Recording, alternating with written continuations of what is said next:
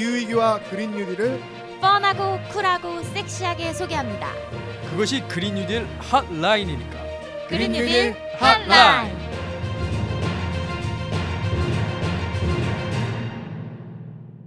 안녕하세요. 기후 변화에 대해 한국 정부를 비롯한 각국 정부에서 어떻게 대응하고 있는지 좀 더 깊게 알려드립니다. 그린 뉴딜 핫라인입니다. شكرا حبيبي يلا يلا 안녕하세요 이집트에서 살아 돌아온 장다울입니다 네, 안녕하세요. 저스틴입니다. 혹시 이 방송을 듣는 수능 시험생 또는 이제 학부형이 있을지 모르겠는데요. 오늘 저는 수능 점수처럼 우리나라의 기후위기 점수를 채점하러 나온 오, 정상훈입니다. 학부형 정상훈님 감사합니다. 아, 이제 저스틴 쌤이 학부형 나이가 되셨군요 아, 예, 그렇죠. 제 친구들은 예, 갑자기 말이 없어지시네요. 씁쓸합니다. 아, 네. 오늘 약간 외계어 비슷한 말을 다울쌤께서 해주셨는데 이 말이 오늘의 내용과 관련이 있죠. 오늘은 인류에서 가장 중요한 회의라고 해도 과언이 아닌 지난 11월에 개최된 올해 유엔 기후회의 결과를 살펴보도록 하겠습니다. 어디에서도 들을 수 없는 캅27 소식이 궁금하시다면 채널 고정, 광고 듣고 메인 소식 전해드리도록 하겠습니다. 지금은 기후 비상사태입니다. 기후 위기에 대응하기 위해서 재생에너지 중심의 경제 시스템으로 시급히 전환해야 합니다. 재생에너지는 탄소 중립을 위한 중요한 해결책입니다. 우리나라의 재생에너지 전환을 위해서는 여러분들의 관심이 필요합니다. 지금 바로 인터넷 검색창에 그린피스 기후를 검색하시면 쉽게 캠페인에 대해서 알아보실 수 있습니다. 네, 다올쌤 아주 건강히 돌아오셨군요. 아, 환영합니다. 네 반갑습니다 아랍어로 인사 한번 부탁드리겠습니다. 네 살람 알레이쿰 어, 저희도 똑같이 하면 되나요? 알레이쿰 살람이라고 답 알라이쿰 답변- 살람? 네 알레이쿰 알레이쿰 살람. 살람이라고 답변하시면 됩니다 아, 이게 뭐 아랍어로 인사하는 방법이죠 어. 그 음. 당신에게 평화를 이란 뜻인데 아. 제가 이집트 아랍 국가 중에 하나죠. 이집트 음. 현지에서 11월 6일부터 20일까지 열렸던 제 27차 유엔 기후변화 협약 총회에 참석하고 돌아왔고요. 음. 끝나고 한 일주일 정도 휴가도 나간 김에 또 보내고 음. 탄소 배출을 하고 나갔으니까 이왕, 이왕 나간 김에 아, 아, 휴가까지 보내고 오는 게 그나마 탄소 배출을 좀 줄일 수 있는 방법이라고 생각을 해서 좀 휴가도 보내고 왔고요. 이번에 저도 아까 얘기한 살라말레이쿰 정도만 알고 있었는데 이집트에 네. 3주간 있으면서 아랍어 세 가지 정도 더 배웠거든요. 어. 아까 한 게 그건데 첫 번째는 슈크라는 이제 감사합니다라는 뜻이고 음. 많이 쓰겠죠 당연히.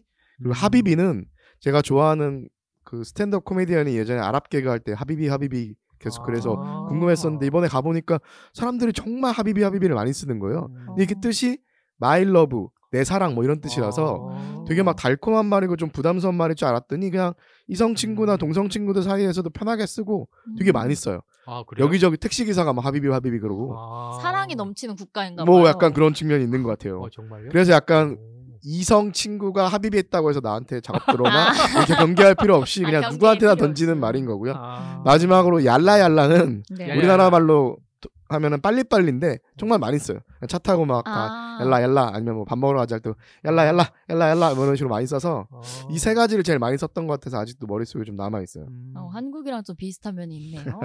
네, 하비비, 슈크란, 얄라얄라. 네네. 제가 한번 언젠간 쓸 날이 있기를 바라면서 네. 기억을 해보도록 하고요. 얄라 얄라. 얄라얄라. 빨리 하세요. 빨리 네. 진행하세요.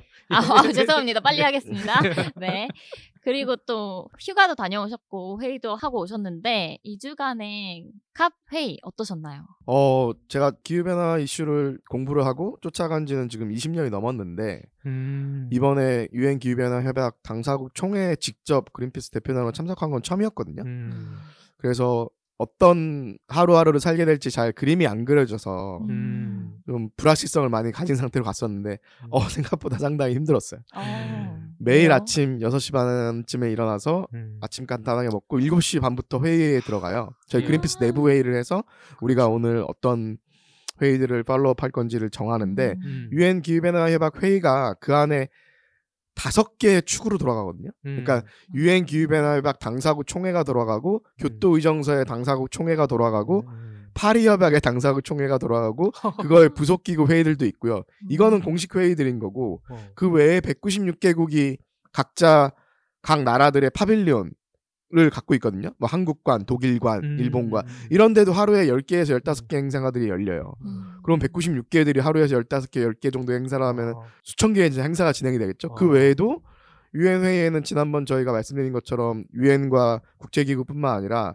다양한 이해관계자들이 오거든요. 저희처럼 환경단체 사람들도 오지만 네. 여성을 음. 대표하는 단체 사람들, 음. 원주민 대표, 청소년 대표, 노조 대표, 과학기술계 음. 대표, 기업 대표 이런 다양한 stakeholder라고 하거든요. non-party stakeholders. 그러니까 비정부 관계자들인 거죠. 이 사람들도 다 또 워크숍도 열고 포럼도 하고 하니까 음. 정말 하루에도 정말 수백 수천 개의 음. 회의들이 동시에 진행되는데 어. 그거를 그 중에서 중요한 회의도 follow-up 해야 되고 음. 거기서 전 세계에서 온 시민 사회들이 액션도 하루에도 음. 여러 번 열리고 하니까 아. 정말 정신이 하나도 없어요. 그래서- 생각했던 어. 것보다 예. 엄청 많은 사람들이 모였네요. 네, 그래서 아, 그린피스도 아침 회의하고 그렇죠. 저녁 회의하고 마지막에 그 밤에 이제 호텔방 와서 쓰러지면은 어. 뭐 아무것도 더 이상 할 수가 없는 기운이 안 남아 있는 거죠. 아, 근데 그렇게 바쁜 시간을 보내시더라도 그냥 TV에서 보시는 볼 수 있는 그런 사람들도 좀 많이 아, 네. 예, 것 예. 같은데. 제 예전에 지난번 캅 26 참석했던 동료가 했던 재밌는 얘기가 하나 생각이 나는데 네. 지난번 영국 글래스고에서 그러니까 스코틀랜드 글래스고죠.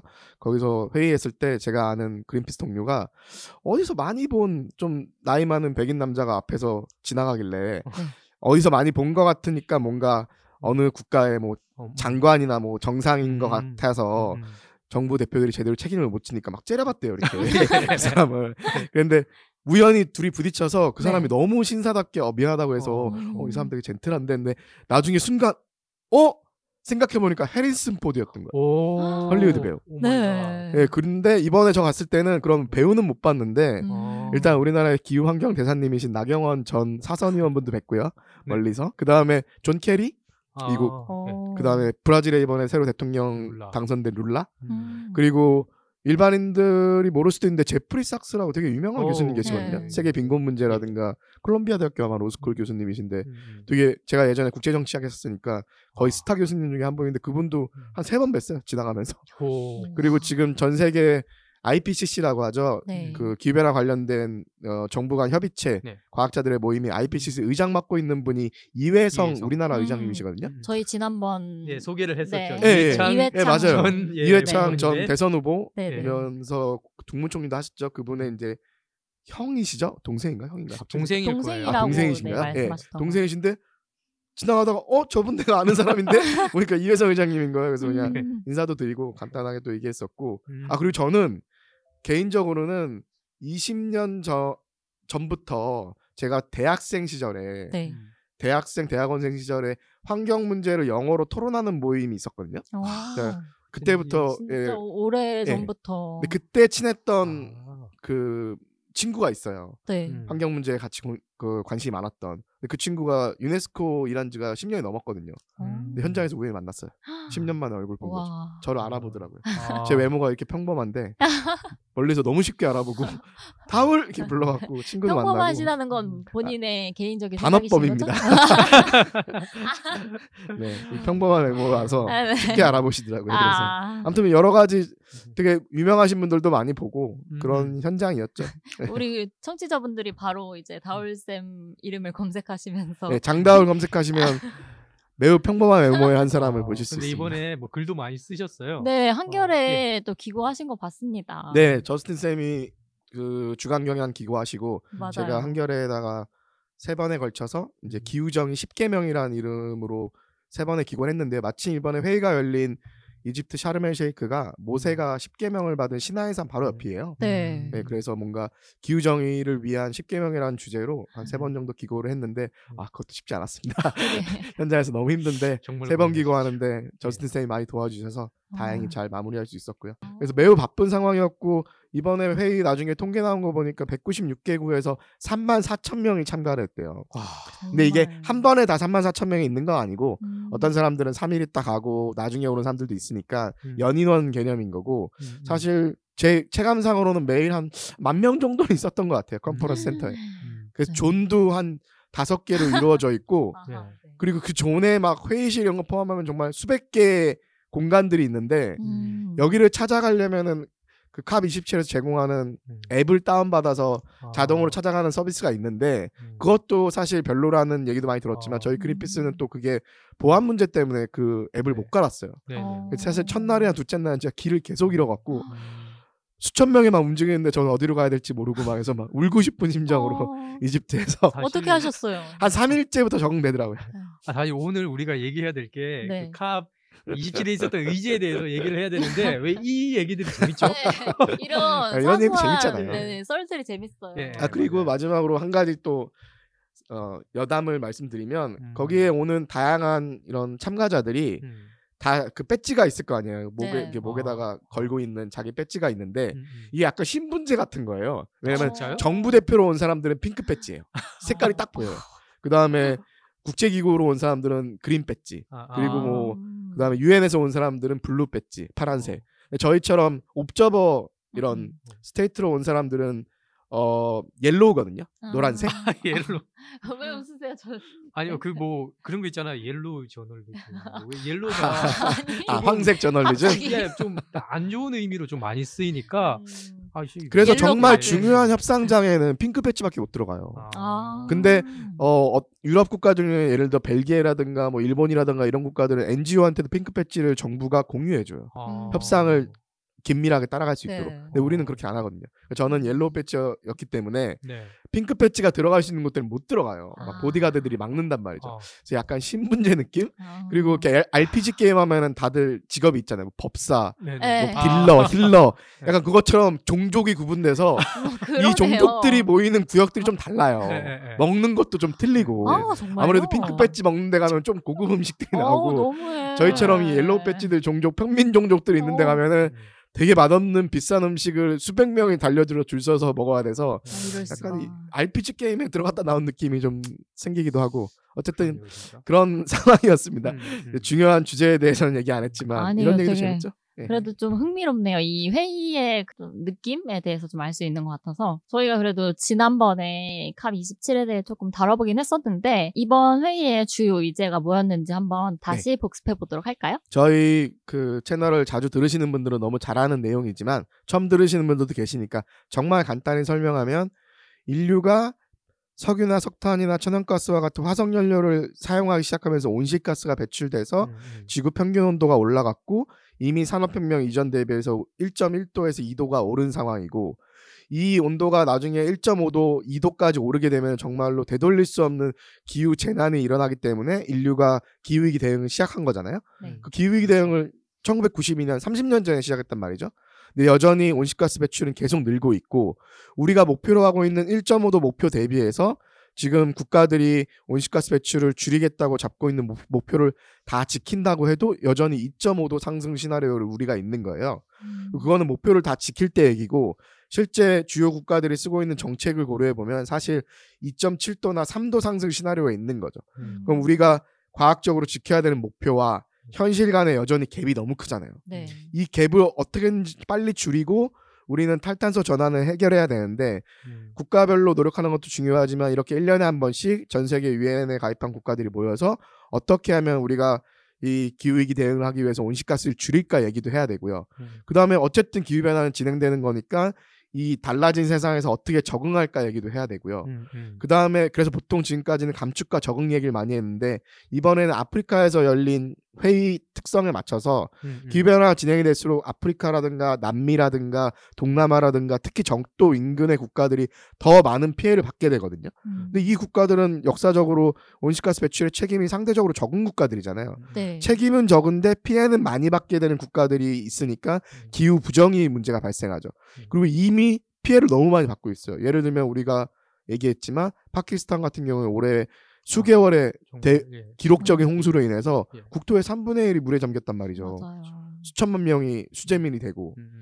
그렇기 때문에 이렇게 피해를 받고 있는 국가들의 손실과 피해를 어떻게 보상할지에 대한 이슈가 음. 이번 회의에서는 가장 중요했어요. 음. 그리고 두 번째로 중요한 거는 손실과 피해에 대한 보상도 중요하지만 기후변화를 막아야지 앞으로 그런 피해가 줄어들 거 아니에요. 네. 그러니까 감축을 어떻게 더 과감하게 할 것인지 음. 그리고 개도국의 적응을 위한 재원은 어떻게 조달할 것인지 뭐 이런 얘기들이 주로 의제였죠. 음, 음. 그래서 이제 최종적으로 이제 결과 문서가 만들어졌는데 그거 들어가기 앞서서 이 주요 주제들에 대해서 전 세계 시민 사회들은 또 다양한 그린피스를 포함해서 전 세계 시민들과 시민 사회들이 다양한 요구를 하잖아요. 네. 그 요구를 한번 설명을 드려보고 싶은데 자세한 얘기를 하면 너무 어려우니까 음. 네. 이번에 제가 현장에서 다양한 시민 사회와 시민들이 외쳤던 구호들이 있어요. 음. 그 중에서 오. 가장 많이 들렸던 구호들을 한번 소개를 하면 그 구호 안에는 전 세계 시민과 시민 사회가 요구하는 내용이 압축돼서 들어가 있잖아요. 음, 그래서 그 구호를 좀 소개해드리고 싶은데 네. 첫 번째는 아까 저희가 얘기한 기후 정의예요. 음. 영어로는 클라이맥 저스티스죠. 음. 그래서 저희가 현장에서 시민 사회들 행진을 할때 네. 앞에 이제 행진을 이끄는 사람들이 선창을 하죠. What do we want? 우리가 원하는 게 뭐냐? 음. 그러면 수백 수천 명의 사람들이 동시에 클라이맥 저스티스 기후 아. 정의라고 외치고요. When do we want? 우리 언제 원하냐 이거를. 네. 그럼 전체가 now. 지금 음. 당장 원한다. 음. 근데 그 다음에 if we don't get it. 근데 우리가 원하는 기후 정의를 얻지 못하면 그럼 전체가 이제 뭐라고 답하냐면 shut it down. 음. 때려쳐라. 집어쳐라. 이렇게 아. 이제 소리를 네. 지른단 말이죠. 음. 그래서 저는 이거 제일 많이 들었어요. 어, 제가 이거 앞에 해보면 뒤에 한번 해보실래요? 한번 해보죠. 해볼까요? 예, 예. 네. 셋? 네. What do we want? Climate justice. When do we want? now. If we don't get it, Shut it down. if we don't get it, Shut it down. if we don't get it. Shut it down. 어우 너무 잘하시는데요? 오, 처음 해보시는데 이거 호흡이 잘 맞는데 어떻게- 이런 식으로 수백 수천 명이 현장에서 하는 거를 보는데 음. 어우 이렇게 힘을 받더라고요. 저희가 아우. 호흡이 좀 잘 맞네요. 아, 호흡이 두잘분 호흡이. 괜찮으신데요? 예. 하이파이브. 아니 저희가 처음 녹음했을 때는 사실 뻘쭘하고 초면이라서 되게 아, 그런가요? 대면 대면 하고 막 그랬는데 그래도 네. 벌써 3회차가 돼가고 하니까 조금씩 친해지면서 네, 아, 호흡이 잘 맞아가고 있습니다. 것 같아요. 그래서 네. 그 기후정에 음. 관련된 구호가 있었고요. 음. 그 다음에 두 번째 는 그레타 툰베리가 한 말로 되게 유명한 말이죠. No more blah blah blah. 그러니까 말로 떠드는 거 이제 그만하고 음. 기후 위기에 대한 대응을 실제 행동을 액션을 취해야 된다는 얘기도 정말 많이 나왔고요. 그래서 음. No more blah blah blah, no more blah blah blah blah. 이런 식의 음. 구호가 진짜 많이 들렸어요. 음. 마지막으로는 기후변화 협약뿐만 아니라 전 세계에서 피플 파워를 외치는 음. 시민들이 모였을 때마다 이제 외치는 구호인데요. 음. 저는 개인적으로 이 구호를 들으면 약간 피가 어, 끓어오르는 이런 느낌이 좀? 있는데 네. 뭐라고 하냐면 The people united will never be defeated.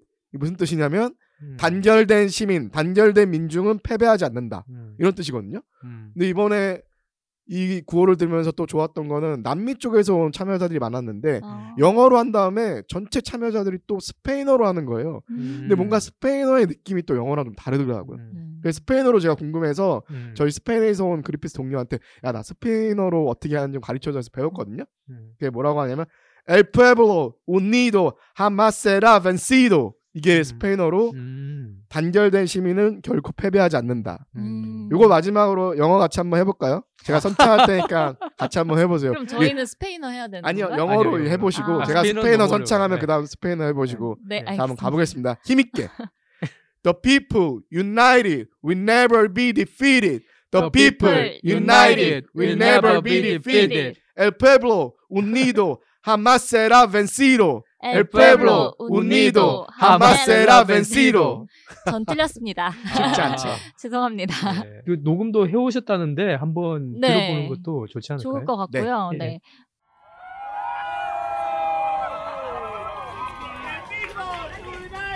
will never be defeated. People united will never be defeated. People united will never be defeated. The people united will never be defeated. The people unidos jamás será vencido. El pueblo unido jamás será vencido. 이번에 그캅27 최종 결과물이 예정보다 늦게 나왔다고 하더라고요. 샤름 엘 쉐이크 이행 계획이라고 하는 문서라고 하는데 또 어떻게 나왔는지 한번 네. 소개해 주시겠어요? 보통 이제 2주간에 걸친 유엔규 변화 협약 당사국 총회가 끝나면은 마지막에 이제 주요 결과 문서가 한 개씩 만들어지죠. 그렇죠. 뭐 파리 협약에서는 파리 협정, 그다음에 음. 글래스고에서도 글래스고 pact, 그래서 dialogue 도 있었고 글래스고 pact가 있었죠. 네. 음. 뭐 이런 것처럼 이번에는 샤름엘셰이크 이행 계획이라는 결과 문서가 만들어졌는데 사실 이게 어 이 COP에 있어서 마지막 영어로는 cover decision이라고 하는 제일 중요한 협상 결과물들이 담기는 문서인 거예요. 그 제목이 음. 샤름엘셰이크 이행 계획인데 사실 음. 전문도 있고 한 어, 16개의 파트로 이루어져 있는데 그 얘기를 다 말씀드릴 수는 없고 네. 아까 말씀드렸던 것처럼 이번 회에서 제일 중요했던 거는 손실과 피해에 대해서 어떻게 할 것인가였는데 손실과 피해를 전담하는 재원을 모아서 이거를 다루는 기금을 만들자는 게 이번에 합의가 됐어요. 그러니까 음. 손실과 피해를 전담하는 기금을 음, 별도로 만들자는 게 이번에 합의가 됐죠. 음. 이게 제일 중요한 부분이고요. 그렇죠. 여전히 손실과 피해에 대한 법적인 역사적인 보상에 대해서는 음. 선진국들이 인정하지 않았지만 사실 이렇게 손실과 피해를 전담하는 기금이 만들어진 게 음, 비공식적으로 보상을 한다는 의미로 해석될 수도 있는 거죠. 근데 선진국들은 보상이란 단어가 문서에 들어가면 이게 뭔가 역사적인 법적인 책임으로까지 이어질까봐 음. 그냥 손실과 피해를 영어로 address하는 다루는 음. 기금을 만든다고 최종 문서에 들어갔죠. 그렇죠. 개도국에서 요구했던 거는 compensation 보상이라든가 음. reparation 배상이라든가 음, 이런 센 단어를 요구했지만 최종 문서에서는 그냥 addressing 음, 음. loss and damage 손실과 음. 피해만 들어갔죠. 그럼에도 불구하고 손실과 피해에 대한 얘기가 나온 지가 벌써 15년이 넘었는데 음. 너무 오래됐죠, 사실. 네. 15년 만에 이 손실과 피해를 전담하는 기금이 설립된 거는 의미가 있으나 누가 얼만큼 언제까지 이 돈을 내서 어떻게 기금을 운용할지에 대한 논의는 또 다음 회의를 미뤄졌어요. 그러니까 어떻게 보면 상당히 어, 답답한 결과물일 수도 있는데 그럼에도 불구하고 세계 시민사회와 시민들 그다음에 기후위기의 최전선에 있는 국가들이 연대해서 이 손실과 피해 전담 기금을 만들어낸 거는 이번 회의에서 그나마 의미 있는 결과로 볼 수가 있고요. 음, 음. 그리고 제가 아까 말씀드린 것처럼 온실가스 감축에 있어서도 큰 진전이 좀 됐어야 됐는데 1.5도 목표를 합의하는데 이번에 다시 한번 똑같은 합의를 이루는 것 정도만 됐고요. 음. 심지어 1.5도가 아니라 2도라 2도로 네. 파리 협약 때 1.5도에서 2도까지 한 거 아니냐는 얘기를 하는 국가들이 여전히 있어서 1.5도 목표를 다시 강조하는 것만으로도 음. 이번에 진전이라고 한 평가도 있지만 개인적으로는 1.5도는 이제 당연한 건데 그 그렇죠. 당연한 거를 다시 확인한 게 성과인가라는 참 암울한 생각이 들었고요. 이번에 카베이를 직접 가보면서 30년 동안 왜 캅이 실패했는지에 대한 고민도 많이 하게 되더라고요. 왜냐하면 캅 음. 자체가 전원 합의제라서 아. 특정 국가나 특정 그룹이 반대를 하면은 음, 음. 참 쉽지가 않아요. 그렇죠. 그 이번에도 최종 결과 문서도 예정된 기간을 이틀을 넘겨갖고 원래 음. 18일에 끝났어야 되는데 21일 새벽에 음. 마무리가 됐거든요. 늦어졌네요. 음. 근데 그 안에 196개국이 합의를 해야 되잖아요. 네. 근데 그 안에 다양한 협상 그룹들이 있어요. 음. 이번에 가장 이 협상이 진전되는 거 막았던 그룹이 아랍 그룹이었어요. 그 중에서도 어. 대변하는 국가가 사우디아라비아. 사우디아라비아가 모든 화석 연료를 단계적으로 퇴출시키는 거를 그 문서에 담는 음. 즉 fossil fuel 지난번 회의 때는 석탄에 대해서만 phase out phase 완전한 down이었죠. 퇴출이 아니라 phase down 예. 단계적 감축으로 이제 tone down되게 만든 역할을 인도라든가 사우디가 지난번에 했었는데 이번 회의에서도 인도 같은 경우는 coal 말고 그러니까 석탄만 콕 집어서 하지 말고 전체 화석연료에 대해서 phase down 감축시키는 것 정도는 우리가 합의해 줄 수 있다라고 입장을 좀 선회를 했는데 음. 아랍 그룹들이 전체 화석연료를 phase down이건 phase out이건 전체 화석연료를 포함하는 걸 제일 반대를 했고 음. 거기에 가장 앞장선 국가가 사우디아라비아인 거죠. 아, 돈을 벌어야 되기 때문에 그런 거죠. 예전에 우리나라가 기후 4대 기후악당으로 선정됐을 때도 사우디아라비아가 사실 그때 같이 선정됐었고 음. 네. 이따가 저스틴 쌤이 말씀하시겠지만 최근 국가들의 기후 성적이 발표된 데에서도 사우디아라비아가 한국과 거의 꼴찌를 다투는 국가 중에 하나죠.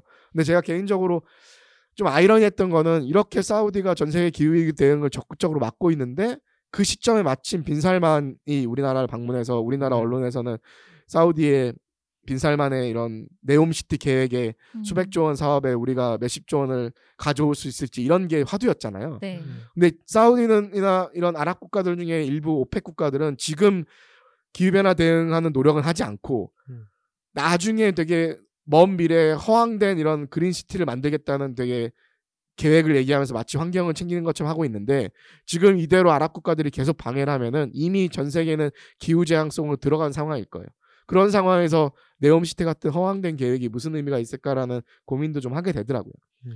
아무튼 그런 상황이었는데 그래도 개도국들이 열심히 힘을 합쳐서 최빈국 그룹이라든가 그다음에 군소도서 개발도상국 그룹 아니면 남미 그룹들이 목소리를 많이 높였고 유럽 같은 경우에도 또 다른 새로운 기금을 만드는 게 과연 의미가 있느냐. 기존에 있는 걸 잘 활용하려는 것도 좋지만 정 개도국이 또 다른 손실과 피해 기금을 만들겠다고 하면은 뭐 그 정도는 받아들일 수 있다 정도로 유럽도 나름 음, 음. 어 리더십을 발휘했고 예를 들어 덴마크나 뭐 이런 국가들은 손실과 피해 기금을 먼저 발표를 했잖아요. 네. 그렇죠. 국가적으로 하겠다고. 그런 유럽의 리더십은 분명히 확인할 수가 있었고요. 음. 미국은 여전히 참 일이 진행되는 거를 막는 좀 악당 짓을 많이. 했고요.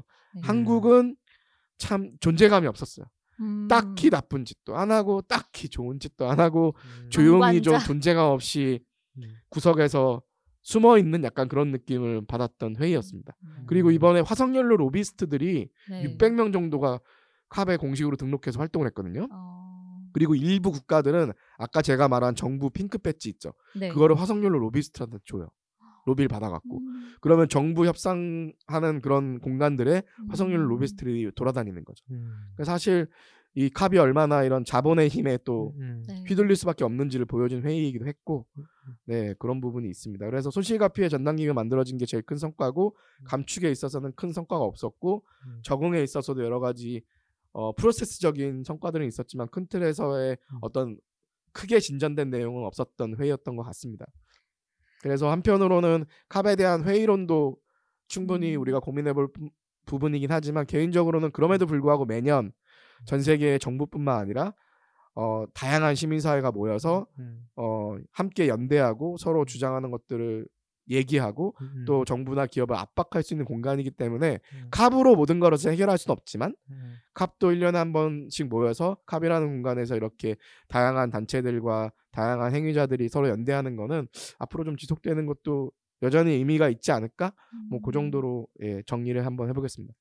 네, 이게 진전을 이 긍정적인 결과로 이루어내기가 조금 어려운 구조기도 하고 국제 정치의 한계이기도 하죠, 사실. 네. 그렇죠. 그렇지만 결국 기후위기 피해 최전선에 있는 군소 도서국 그룹과 또 최빈국 그룹과 아프리카 그룹과 남미 그룹이 힘을 하나로 결집시켜서 시민사회 함께 연대를 했기 때문에 이번에 손실과 피해에 대응하는 별도의 기금을 만들겠다는 합의를 만들 수 있었던 거군요. 네, 결국 그렇게 의미를 부여할 수가 있고요. 음. 그리고 제가 느꼈던 것 중에 또 하나는 기후위기 대응은 제로섬 게임이 아니잖아요. 네. 그러니까 누군가가 감축을 많이 하면 어 우린 적게 하니까 좋네가 아니라 음. 결국 다 같이 망하는 거고 음. 그렇죠. 마찬가지로 기후위기에 필요한 재원은 선진국은 돈 내기가 싫을 거고 개도국은 선진국이 내주기를 바랄 거고 근데 결국은 돈을 선진국이 못 내고 개도국이 피해를 입고 감축을 못하면 개도국은 더 피해를 입고 결국 선진국도 기후위기의 피해로부터 개도국보다 상대적으로 개도국이 더 많은 피해를 입지만 누구나 다 루저가 되는 게임이잖아요. 음. 그러니까 제로섬 게임이 아닌 거죠. 네. 그러니까 단기간에 어떤 특정 국가의 국익을 챙기는 게 이익인 것처럼 보이지만 음, 음. 사실 모두가 지는 게임이라는 생각이 저는 계속 들었어요. 맞습니다. 그래서 우리나라도 선진국 개도국 이렇게 나눠서 싸울 때 우리는 옛날엔 개도국이었는데 지금 선진국인데 아무도 우리 신경 안 쓰네. 우리는 중간에 조용히 있다 보면은 우리는 돈도 안 내고 감축도 많이 안 해도 되겠지. 이런 생각으로 버티는 것 같은데 그게 국익이 아니라는 거죠. 국익은 오히려 한국 같은 국가들이 적극적으로 나서서 우리가 예전에 개도국이었지만 이제 선진국이 됐고 우리 책임도 크니까 적극적으로 우리가 이만큼 할게. 오히려 리더십을 보이면서 다른 선진국들의 변화도 이끌어내고 개도국들도 예를 들어 중국이나 인도 같은 국가들은 1인당 배출량은 여전히 적지만 사실 중국은 유럽 1인당 평균 배출량보다 높아졌거든요, 이제. 음. 인도는 여전히 적은데. 그리고 중국도 전 세계 온실가스 배출의 지금 뭐 20몇 프로를 혼자 차지하니까. 거- 그리고 다음에 경제 규모로 봤을 때는 또 크잖아요. 그러니까 일정 부분 책임을 져야죠. 그런 개도국들의 변화도 이끌어낼 수 있고 선진국들의 변화도 이끌어낼 수 있는 특수한 지위를 가진 국가가 한국 같은 국가들인데 이런 모두가 지는 그 루저가 되는 게임에서 한국이 마치 단기적 이익만 얻는 게 우리나라 국익처럼 보이지만 그게 아니라는 거죠. 그래서 앞으로 좀 우리나라가 이런 특수한 기후 리더십을 발휘하는 방향으로 좀 갔으면 좋겠는데 현재 우리나라가 뭐 하고 있는지는 저스- 저스틴 쌤이 또 오늘 말씀해 주실 테니까 네. 그때까지 채널 고정 부탁드리겠습니다. 감사합니다. 네, 그럼 이제 저희가 또캅 27에 대한 이야기를 들어봤고요.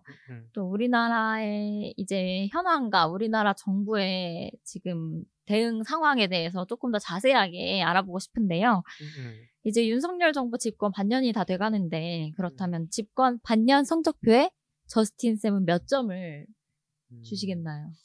아 이거는 네. 제가 오히려 퀴즈로 내고 싶습니다. 오, 네. 그 우리나라가 어, 만약에 기후위기 점수를 100점 만점으로 환산을 한다면 어, 몇 점이 될까? 1번 80점 이상, 음. 2번 60점 이상, 3번 40점 이상, 4번 40점 이하. 그러니까 기후위기 대응을 우리 정부가 얼마나 잘했는지를 점수로 매기는 거죠. 예, 음. 그렇죠. 1번부터 4번까지. 네네. 4번 40점 이하. 저 어렸을 때 40점 이하로 오, 성적 어, 받아오면 정말 그래요? 집에서 집에서 어, 쫓겨날 그렇게 뻔했는데. 우리가 그렇게 낮을까요? 보시는 거야? 아 제가 4번이냐고요? 네. 아 저는 사실 6번 정도로 아, 한 15점 아, 이하 정도로 얘기하고 싶습니다. 예. 어, 저는 그래도 우리나라가 음. 좀 음. 이제는 선진국이고 한데, 음, 음. 그죠 오징어 게임과 기생충과 BTS의 나라죠. 음. 네, 뭐 케이팝도 유명하고 그래서 음. 저는 그래도 3번 정도 되지 아, 않을까 3번 싶은데요. 40점 이상. 네, 50점은 넘지 않을까. 아 이게 네. 참 이번에 또 수능 쪽 이제 어, 시험을 좀 만족한 점수를 못 받으신 분들 좀 많이 답답하실 거잖아요. 네. 그것처럼 제 마음이 정말 그래요. 그 정말 답답해요. 우리나라 빵점인가요? 아, 빵점은 아닌데요. 네. 24.91점입니다. 24.9점. 아. 어, 어디 그 성적이 어. 공개가 되나 보죠? 예, 그 이게 그러니까 이제 오. 해외에 보면 이제 국제 비정부 기구 이제 점원와치라는 네. 어, 국제 비정부 기구랑 음. 뮤클라밋 연구소라는 데가 있어요. 여기에서 어, 지난 2005년 이후로 네. 그래서 이제 한 59개 국가랑 EU를 대상으로 해서 계속 조사를 해오거든요. 음. 그래서 이걸 이제 100점 만점으로 해서 어, 각 영역별로 이제 뭐 온실가스를 배출한다라든지 재생에너지를 얼마나 확충을 하고 있다라든지 안 그러면 이제 그 기후 환경 정책이 어떤지 어, 그거를 이제 다 측정을 정량적으로 해요. 네. 그런데 그것을 해봤더니 한국의 점수가 어, 24.91점으로 나온 거였고 아. 이 점수가 이 이유는 이제 이제 이게 나라가 아니니까 만약에 뺀다고 치면 25점이네요. 어. 네네 59개 국가 가운데 우리나라가 56등. 아까 다울 쌤이 사우디아라비아 얘기하셨잖아요. 네, 기후학당. 예, 사우디아라비아가 바로 우리나라 보다 두 계단 아래에 있습니다. 꼴찌에서 두 번째. 아니 예, 이런 예. 점수 받아보신 적 있으세요?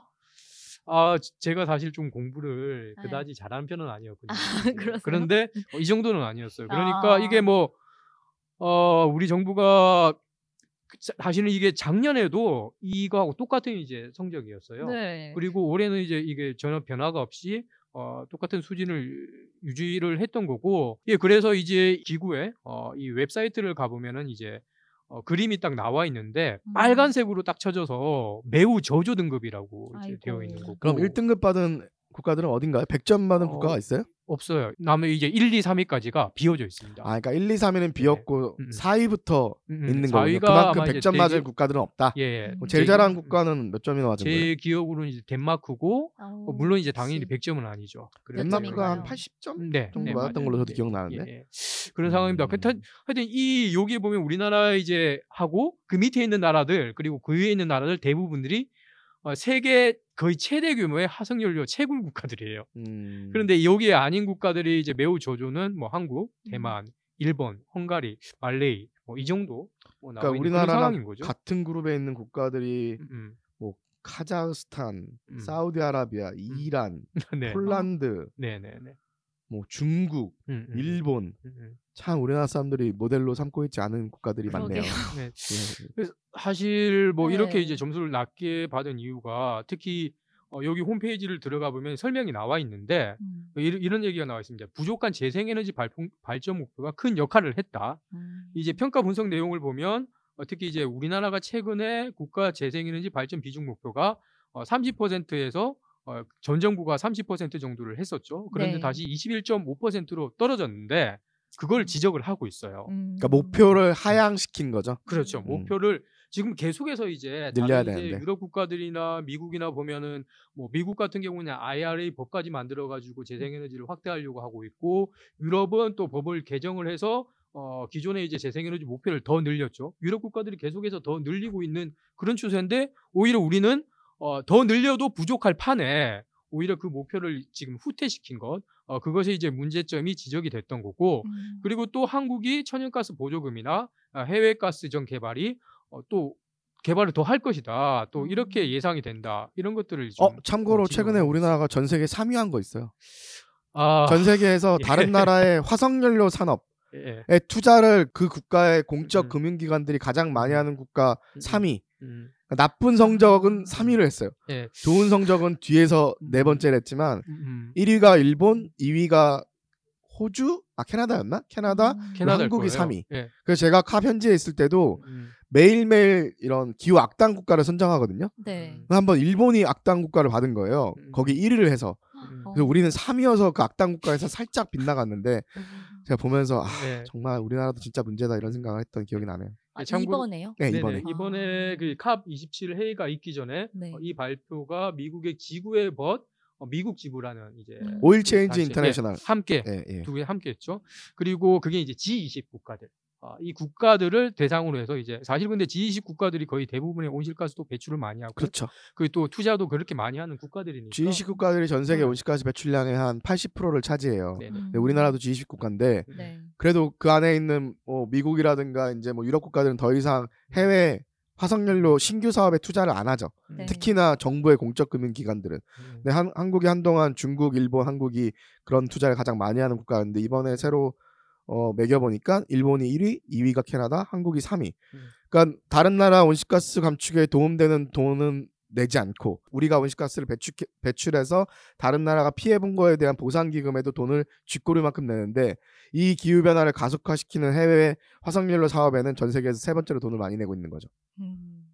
그래서 이번에 캅 관련된 기고한 한 칼럼의 제목이 그 화석연료 사업에 우리나라 내는 돈이 수십조 원인데 개도국들이 받은 기후위기 피해에 대한 보상 기금 앞으로 우리나라 낸다는 게 1년에 12억. 음. 아파트 한채값 정도 강남에 12억 정도 내면서 수십조 원의 예. 화석연료 사업에는 투자하고 있는 음, 음, 음. 사실 너무 좀 그러네요. 좀- 모순적인 네. 문제가 있는 입장인 거죠. 예. 맞습니다. 그래서 이제 어쨌든 아까 다시 그 얘기로 돌아오면 네. 점을 워치라든지 뉴클라이밋 연구소에서는 우리나라가 빨리 이제 재생에너지 발전 비중 목표를 상향을 해라. 그리고 또 2030년까지 석탄 발주를 퇴출을 해야 한다. 뭐 그렇게 요구를 하고 있는데 또 이거 관련해 가지고 최근에 또 좀 논란이 좀 있었습니다. 그게 바로 또 특히나 이제 윤석열 어, 이 정부의 어, 좀 반년 어, 성적표를 어, 얘기를 하는 데서 어, 조금 더 이제 보충이 될 그럴 만한 내용인데 어, 사실 이제 윤석열 대통령이 공약으로 내세웠던 것 중에 하나가 뭐냐면 2027년까지 석탄 아니면 뭐 이제 가스 이런 화석연료 발전 비중을 40%까지 줄이겠다고 공약을 했어요. 지금 보면은 한 가스 석탄이 한 60% 정도 되거든요. 발전을 하고 있는데 그런데 이제 이번에 그 이번 달에 그 10차 전력 수급 기본 계획이라고 해서 어, 우리나라 이제 전력 수요를 예측하고 이제 전력 설비, 전원 구성 이런 걸 좀 중장기 계획이 나오게 되는데 거기에 이게 포함이 안 된 거죠. 근데 여기 보면 2030년이 돼도 42%야. 석탄이나 가스가. 그럼 사실 27년까지 어, 40% 하겠다고 했는데 그 내용은 빠졌죠. 그런데 또 2030년은 그거보다 더 많은 거예요. 그 훈데도 불구하고 42%. 사실 그래서 이것도 많은 좀 논란이 되었다. 그런데 왜 탄소 중립은 2050년까지 탄소 중립을 하는 음. 걸 목표로 하고 있는데 2030년까지 석탄 발전을 퇴출하라고 하는 건지 궁금한데요.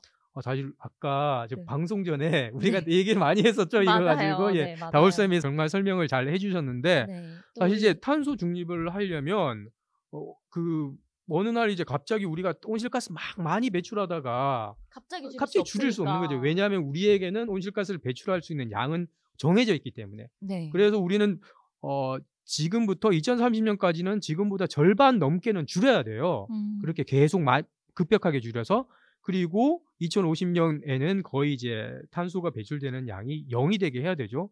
그런데 그러면 지금 기술로 가장 빨리 줄일 수 있는 부분부터 줄여야 되겠죠. 네. 근데 그 부분이 어딜까요? 아까 제가 살짝 들었는데 네. 전력이라고 강조를 하셨습니다. 맞습니다.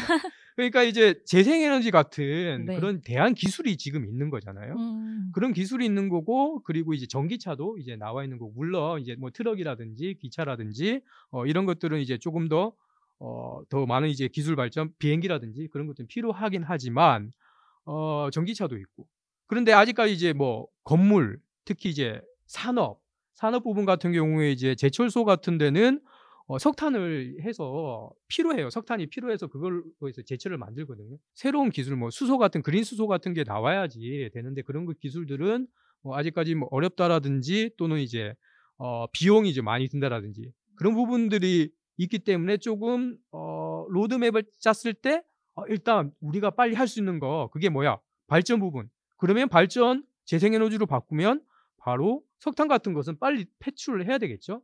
어, 그렇기 때문에 이제 국제에너지기구에서도 어, 빨리 이제 석탄을 이제 이- 선진국가 같은 경우에 2030년까지 어, 퇴출을 해야 한다. 그렇게 또, 그렇게 또 얘기를 하고 있는 그런 상황인 거고요. 아, 네. 근데 공약도 이- 지금 지켜지지 않는 상황인데 음, 앞으로 변화를 기대할 수는 있을까요? 제가 봤을 때는 일단 지금 아까 10차 정기본 어, 이라고 얘기를 했던 그 계획에서는 사실 조금 바뀌기 조금 어려울 것 같아요. 음, 어, 그러면 아마 이제 내년 3월에 네. 어, 우리나라가 이제 탄소 중립 녹색 성장 기본 계획이라는 것을 이제 발표를 합니다.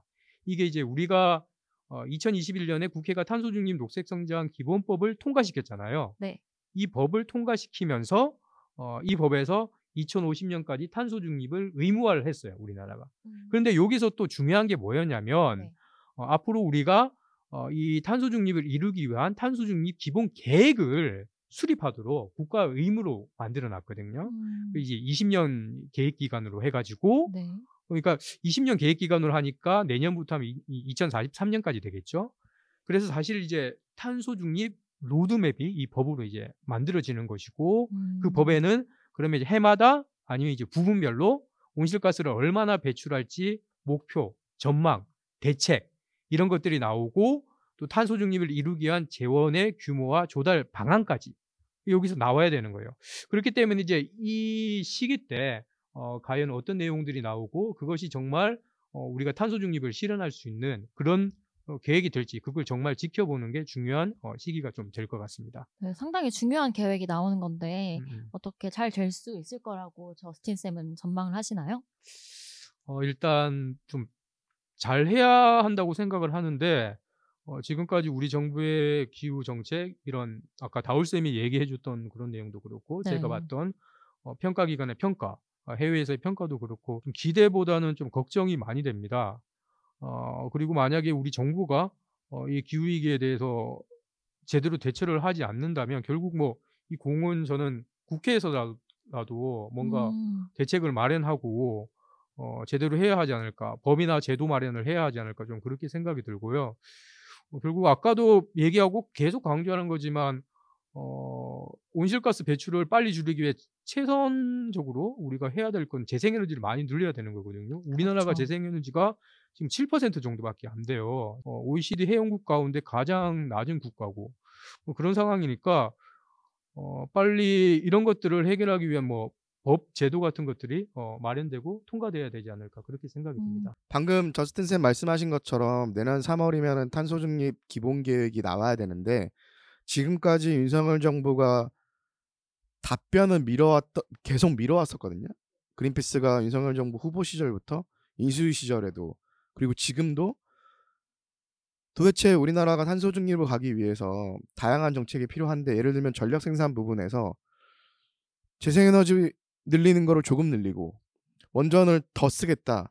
여기에 대해서 그린피스는 반대하지만 그렇다고 치자고요. 그러면은 결국에는 온실가스를 줄이기 위해서는 석탄과 천연가스를 줄여야 되는 거고 윤석열 정부도 2050년 탄소 중립을 목표를 하겠다고 발표를 했잖아요. 그 얘기는 2050년엔 더 이상 석탄과 천연가스로 전력 생산을 하면 안 되는 거죠. 그러면은 나머지 온실가스 배출하지 않는 태양광과 풍력과 같은 재생에너지와 윤석열 정부가 그렇게 원전을 많이 쓰고 싶으면 문재인 정부도 사실 2050년 탄소 중립 계획에 원전을 일부 쓰는 계획이었거든요. 지금 기준으로 하면 원전은 한 12, 13% 정도 쓰는 계획이었어요. 그럼 윤석열 정부는 2050년 시점으로 원전은 30% 쓰고 재생에너지 70을 쓰자는 얘기인지, 원전은 50을 쓰고 재생에너지 50을 쓰자는 얘기인지, 원전은 90%를 쓰고 재생에너지 10% 쓰자는 얘기인지, 무슨 답이 있어야 그 다음에 토론할 거 아니에요. 어느 방식이 맞는지. 그 답을 한 번도 지금까지 공개하지 않았어요. 근데 내년 3월에는 더 이상 미룰 수 없는 시점이 되는 거죠. 윤, 윤석열 정부가 그동안 회피해 왔던 윤석열 정부가 생각하는 2050년 탄소 중립을 가기 위한 전력 생산 분야에서의 그들의 해답은 뭔지, 윤석열 정부의 해법은 뭔지를 내놔야 사회적인 토론이라도 가능할 거 아니에요.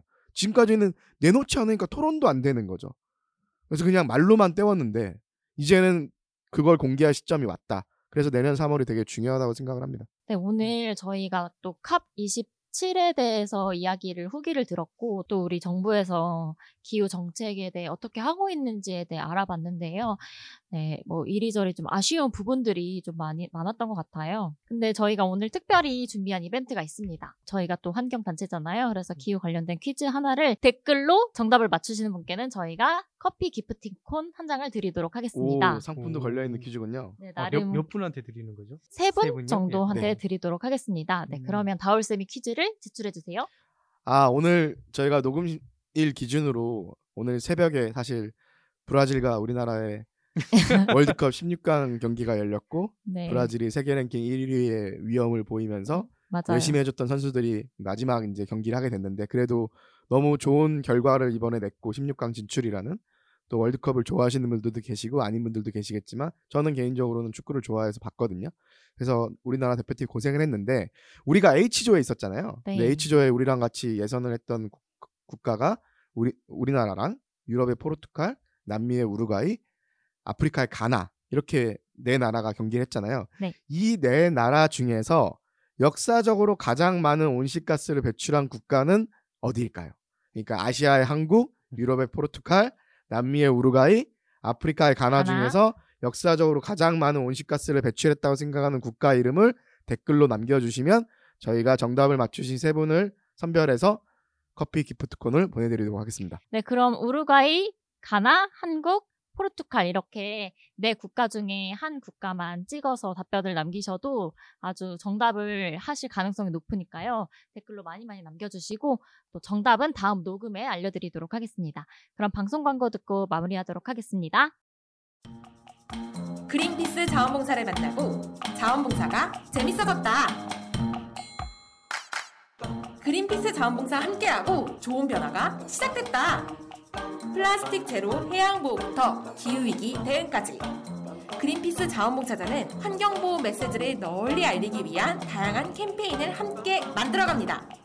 지구를 위한 긍정적인 일을 시작하고 싶으시다면 지금 바로 검색창에 그린피스 자원봉사를 검색해 자원봉사자로 등록하세요.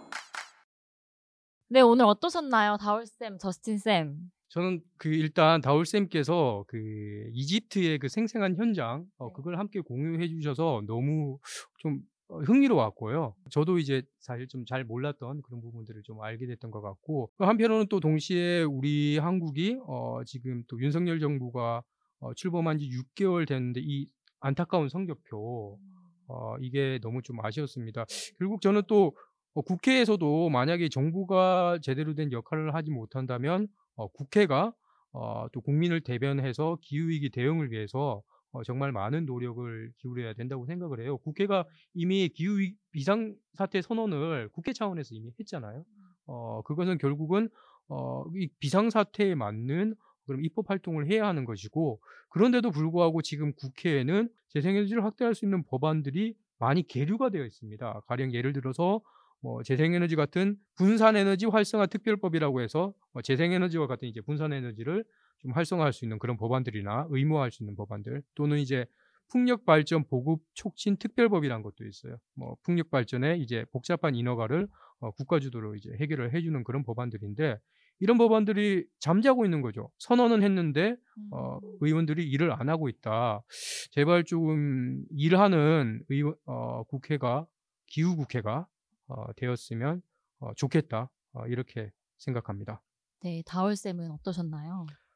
네, 캅에서 정신없는 일정을 소화하면서 사실 머릿속으로 너무 복잡한 생각이 많이 들었어요. 지금 기후위기가 이미 너무 심각해졌는데 사실 말이 국토의 3분의 1이지 파키스탄 국토의 3분의 1이 수해를 입었잖아요. 내년에 또 안 입는다는 보장도 없고 우리나라도 이제 기후 재난을 지난 5년 동안에 겪어왔고 내년에는 또 어떤 기후 재난으로 얼마나 많은 사람들이 피해를 입을지에 대한 고민도 하게 되는데 캅에서 진행되는 것들은 너무 느리더라고요. 그리고 우리나라도 제대로 된 역할을 못 하고 과연 아, 우리에게 희망이 많이 남아 있나라는 사실 고민을 많이 하게 됐어요. 근데 캅에서 정말 수많은 그린피스의 동료들과 시민사회 다른 시민사회 동료들과 시민들을 보면서 조금 힘을 얻는 시간이기도 했고요. 정말 우리에게는 전면적이고 야심찬 전환이 필요하고 그 전환을 만들어내는 거는 시민들의 단결된 힘 높은 목소리밖에 없겠다라는 생각이 사실 들었어요. 정부와 국회도 당연히 역할을 해야 되지만 그 변화를 만들어내는 건 결국 시민들의 힘이라는 생각이 다시 들어서 그린피스와 같은 시민사회단체가 얼마나 중요한 책임과 역할을 맡고 있는지에 대한 생각을 다시 한번 하는 계기가 됐고요. 진짜 더 열심히 해야겠다. 약간 우리나라 지금 축구 국가대표팀도 지금 그런 생각하고 있을 거 아니에요. 아, 브라질한테 진 다음에 다음 월드컵까지 좀 더 열심히 해야겠다. 근데 네, 저는 네. 음. 기후 분야의 월드컵인데 갔다 오니까 와 제가 내가 지금 이러고 있을 때가 아니구나. 정말 더 열심히 기후위기 대응을 막기 위해서 최선의 노력을 다 해야지 어 나중에 부끄럽지 않겠구나라는 생각이 드는 기간이었어요. 그래서 더 열, 지금까지도 열심히 했지만 더 열심히 예 기- 그린피스 활동을 해야겠다 이런 생각을 했던 시간이었습니다. 네, 저도 오늘 구호도 함께 외치면서 그 이집트의 열기를 제가 자기 전에 한번 외치고 좀 주문처럼요. 네. 네, 열기를 한번 느낄 수 있었던 것 같아서 되게 희망적이었고 또 그분들의 열정을 저희가 또 본 받아서 한국에서도 노력하는 네, 그런 시민이 되어야겠다라고 생각을 했습니다. 마지막으로 구호 한번 외치고 끝낼까요? 들어보고 끝내는 거 어때요? 네, 들어보고 좋습니다. 끝낼까요? 들어보고 네. 끝내도록 하고요. 네. 끝까지 함께 해주신 청취자 여러분 감사합니다. 네, 오늘도 다울쌤, 저스틴쌤 감사합니다. 네 감사합니다.